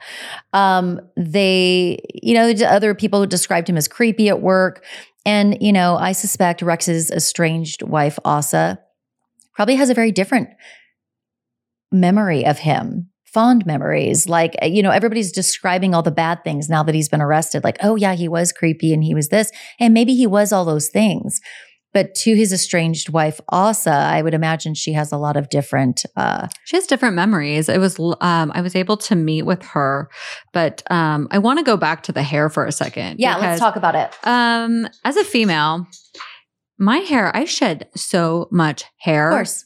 everywhere all the time. Yeah. So, and also has longish hair, but anywho, um, you know, just because her hair is found doesn't mean she is a part of this in any way. First of all, they've already ruled that she has an alibi. She was out of town. I just want to make the record straight that even though they found that. Yeah. transfer DNA, which is the hairs. It doesn't mean that she was involved. Plus, I mean, she was driving when uh, she drove the avalanche. She actually didn't have a car. So I will share this. Yeah. Um, the day that Rex was arrested, the same time, the feds went to her house and told her, We have a warrant and we're going to search this and you need to leave. And they seized the car, but they helped her go get a rental car. And then Asa went to her father lives nearby. He's elderly and very sick.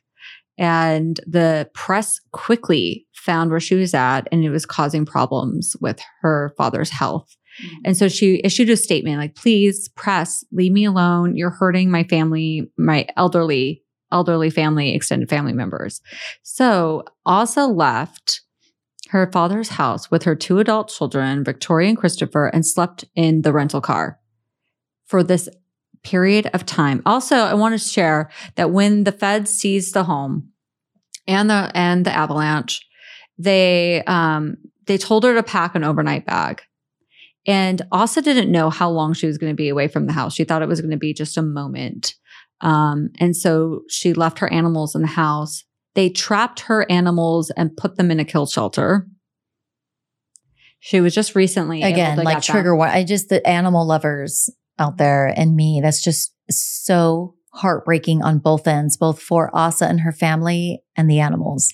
These are innocent bystanders. The, ch- the adult children are living normal lives, and then one day they the feds knock on the door and say everything you know about your life is a lie.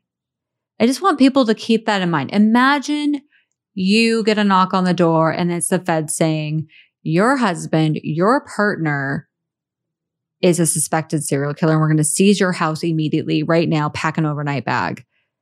You your mind is racing, you don't know up or down. It's so bewildering and so blindsiding. So then what happens is um this search of the house is not 24 hours, 48 hours, it's days. And I I'll look it up. I don't know exactly, but I want to say it was 12 to 14 days. I mean, there's an exorbitant amount of things in the home that they had to go through. Asa came back to her with her adult children to find um, all of the mattresses are gone. That she has nothing to sleep on. Her daughter sleeps on a beanbag. Her son sleeps near on the dog bed. Um, in in his room. The doors are all missing. The doors are custom height, by the way, for Rex Heuermann because he's so tall. He had it custom made. Um, the bathtub has huge chunks sawed out. The kitchen countertop is um, there's a butcher block countertop, and that's cut out. Like someone just went in your imagine someone just went in your kitchen and sawed a big square out of it. Yeah. I can't even imagine. I mean, And- and- these these I mean, I want to make this clear. They're doing their job. Yeah. The feds were doing their job. They're seizing evidence. Okay, I got that. But um I want to put respect to to the family. Your bo- your home is is now potentially a crime scene or they're suspecting has evidence in it. So that's another you know, mind F, you know. Yeah. Um, and so when I was in her home, I I, I asked to use the restroom, and it's the only restroom in the house. And they had a little sheet that was with a a screw, you know, like to put it up The and door for privacy. gone. Yeah, but they couldn't take the pipes are gone, the P traps are gone. Well, they, of course they took it because they're like looking for evidence DNA everywhere, maybe, DNA or- yeah. evidence. Yeah. Um, I went in the basement. I saw the vault that everybody's talking about. And it's not a soundproof room. It's a very large room, but it's, I say it's not soundproof because if you soundproof something, you put um, a sound barrier at the ceiling and it, it was just open um, beams. Okay. Yeah. Like the walls, I think you described, like don't go all the way up. So Yeah. there's a gap. yeah. And there's the wood paneling inside. Yeah, it's not soundproof. It's Yeah, I know I had read somewhere that an interior decorator or designer had gone in the house and he had forbid her to go into this vaulted room. Well, the vaulted room carried all of the guns and it was like a bank door, a big, huge bank vault door. And um, one could easily surmise that it was gun safety for the guns. There was no mattress in there. Well, obviously everything was taken. So I'm not going to speculate that any type of sex torture happened in that room because you could easily debunk that with a non sinister type of yeah, and the thought. room wasn't soundproof. So if that happened, it would have had to have happened when he's in the house alone. But like we And just don't no have any room. evidence. like we don't we're not going to speculate on and sensationalize. right that's what hurts families too is like yeah. when innocent things are made to be mistaken for creepier things like that's what makes it for the family to believe too that um these these allegations are true when there's a lot of you know untruth out there. Right. uh that they're hearing in the media and then they're wondering is this true? Is it not? But a lot of it's not really even been substantiated yet. And um i have to ask you like are there you talk about the media and you talk about like everybody has all these questions. I already know what my immediate questions are but like are there questions that are problematic that you that the media and people ask the victims that really should just not be asked yeah we should not say how did she not know or she should have she she knew to make that accusation is really damning because if, if you look and, and the reason why the question i have a problem with the question is that we need to stay focused on the alleged killer rex Mhm. Heuermann, and we need to look at what makes a person live a double life? Like what makes someone operate? You have to just put natural human behavior into play here and then you'll easily answer this yourself. Yeah. if you you could answer this yourself. Adult children if they saw blood if they saw anything uh, traumatizing like that they ask would questions they would ask questions and they Yeah. would share and speak to people about Yes, it. Yes. Um the the wife she has nothing to gain uh, with women being murdered um it's in the context of history with violent offenders they've all lived double lives. And if you've ever been cheated on you would know what that's like. They hide it so they don't It have to answer for it. all the time. And like, if you were cheated on and me as your friend, and I'm like, well, how the hell do you not know? I mean, come on, it be, you don't know because they don't want I you to trusted. know. My husband went to work. He said he went to work. He went to work. He work. went to work. So with so it's Asa, the same thing. she unless you have any cause to question, but it's from what I've observed. I think if you know, I think Rex led led a double life. Um, whether he was a serial killer, that is to be proven in court. You know, I'm he's alleged serial killer, but he did he live a double life with sleeping with prostitutes? He did. He had a he had a Tinder profile with the name Andy, not even his real name. He had a another email account. He had burner phones. He was not if if people just heard the evidence, which it's been reported in the media, all this evidence, then why are we asking that question? It, it it makes sense that they wouldn't know. He he wants to continue doing what he's doing because he gets some sort of satisfaction from it. And the only way he can keep doing what he's doing is if he keeps it from everybody, including his family. So it is And I'm- bullshit to just assume, because I think you said earlier when you and I were talking this morning, you said to ask me, like your father was arrested for mm-hmm. serious crimes. For somebody to ask you, how could you not know? That's them assuming that you were complicit Yeah. in his crime. Accusing me, which is of being absurd. A part of it. It's Yeah. absurd. So It's I appreciate you damning. saying Yeah. that. And I think it needs to be said. And I think you probably speak for many uh, family members of killers and perpetrators of other serial uh, serious crimes. Yeah, they would all agree with me because, I mean, we're innocent bystanders. We're actually crime victims, you know. Yeah. oh, well. you're So- absolutely, you're absolutely victims. But I wanted to say, I ended up deciding to do a GoFundMe when a, a Daily Mail reporter uh, named Ruth asked Asa, would a GoFundMe be helpful? And she said yes. So that to me was the consent because I said earlier I needed the blessing of Asa. Right. So then I created the GoFundMe. I've never created one before. And I want to say I was really happily surprised that people saw her as a crime victim and saw her innocence. She had an alibi and they started contributing funds. And the money, um, and what I said in the GoFundMe and is true is that first, Asa didn't have a bank account. Um, and so this was, she started a bank account so she could receive these emergency funds for her.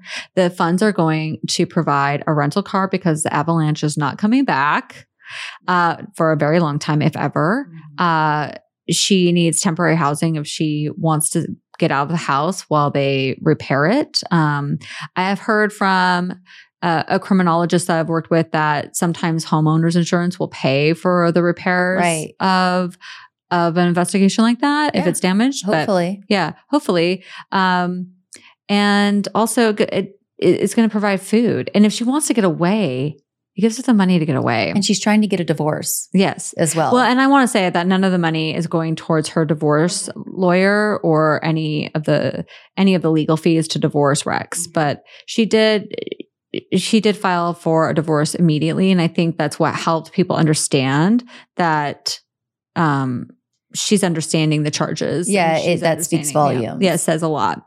So Perfect. I appreciate you sharing your insight. And I know that you actually have a lot more insight on Asa and her family and their family home. But out of respect for Asa and her family, she needs to be allowed the opportunity to tell her own Right. story in her own words. So there are certain things that you're not going to say as you shouldn't.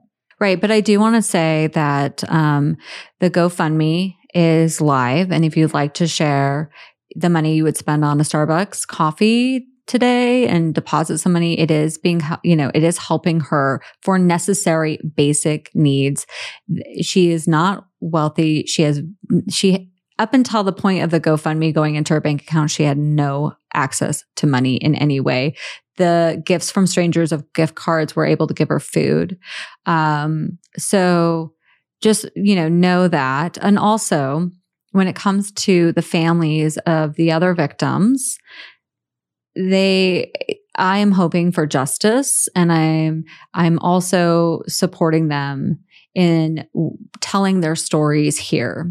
Um and give With you. more background. um, Yeah. that I don't think, like you said, we're going to learn everything about Rex Heuermann, but um, I, I think that you and I are not done talking about this case. Obviously, like, wow, we've really, perspective. like, yeah, this went on a long time. This is a very complex and long-standing case, but I echo your sentiments, and I absolutely for all victims being the women who lost their lives and the man and the baby. Um, I want justice for them and their families, and they absolutely deserve it. It does not matter what you do for a living. It does not matter. It doesn't matter. You're human. And I want Asa and her children to have some peace, to feel safe and secure, and, and be able to move forward. I don't know if you ever move on, but you move forward from this. And I think that what you're doing is amazing. And I think that the fact that the GoFundMe has raised, I believe, over $50,000 the last time I looked at it. Yeah, I haven't Don't looked at on it. that. Other people feel the same way. So, um, also, I want to share that I do share all the positive comments. That's what I love is when people make a donation, people have been making a comment of support and they are being shared with Asa and the family. Great. And that is incredible. I imagine mean, that's even just a little or maybe a large um, Mhm. comfort. Yeah, it's going to help her heal faster to know that she is embraced. And um you know, she is right now in my opinion a living victim and sadly the other victims are not alive. And so all we can provide is justice for the deceased murdered victims and hence why I created the GoFundMe for the living victims that need resources now to keep going. And um it also when when something like this happens and I want to be transparent when something like this happens a high profile case when you're destitute and you need money a lot of times people have to sell their story. So this That's affords her point. to not have to sell her story. That's a really because that precious puts pressure on her to um, speak before she's ready um you know and like a lot of news agencies obviously don't pay for stories but there's going that there are some outlets that will pay And so let's just say we're both excited to uh, talk to Dr. Michelle Ward. She is a criminal psychologist with a lot of experience in this very topic that we're talking about. She will be part two of this or part three. I don't know how many parts. And you and I, I think, will come back on at some point when when you're able to share more without being disrespectful to Yeah, they've you absolutely. know the family they've got to share first but i appreciate you being here with me as always and this was very insightful heartbreaking um, but i think more on it later yeah we there's so much more to share i have a, a lot more to share that I, I can share. And then um, also i'm looking forward to dr michelle ward because we have five questions for her would you rathers that we Yeah. on the way here to the studio jami and i had a good chuckle coming up with what are the questions we want to do as an icebreaker for dr Uh, michelle Dr. ward Michelle this Ward. badass beautiful phd having barbie like, doll yeah yeah but we've got a few uh, would you rather questions because we feel like we want to break the ice this was a very dark it was we need some levity we, need, a some little bit of levity, but we are going to get her insight on this case and other on cases how like it. not so- to raise a serial killer That's right. Oh, you just plugged uh, Dr. Michelle Ward's podcast. Yay. All right, you guys, we'll see you back soon. We're not done talking about this case, but um, thanks for joining us. And Melissa, thank you. Thanks. Hey, lie detectors, leave a five star rating and drop your favorite lipstick in the review section because we lie detectors don't gatekeep. And follow us on Instagram and TikTok at Lipstick and Lies if you want to see behind the scenes and clips of us recording each episode. And be a part of the lie detector community. Executive producers of Lipstick and Lies are Melissa Moore, myself, Jami Rice, and Sim Sarna. The podcast is co produced by Cloud 10 Media. Subscribe to Lipstick and Lies so you don't miss an episode. We all know that crime is usually a good old boys club, but sometimes the truth lies behind lipstick.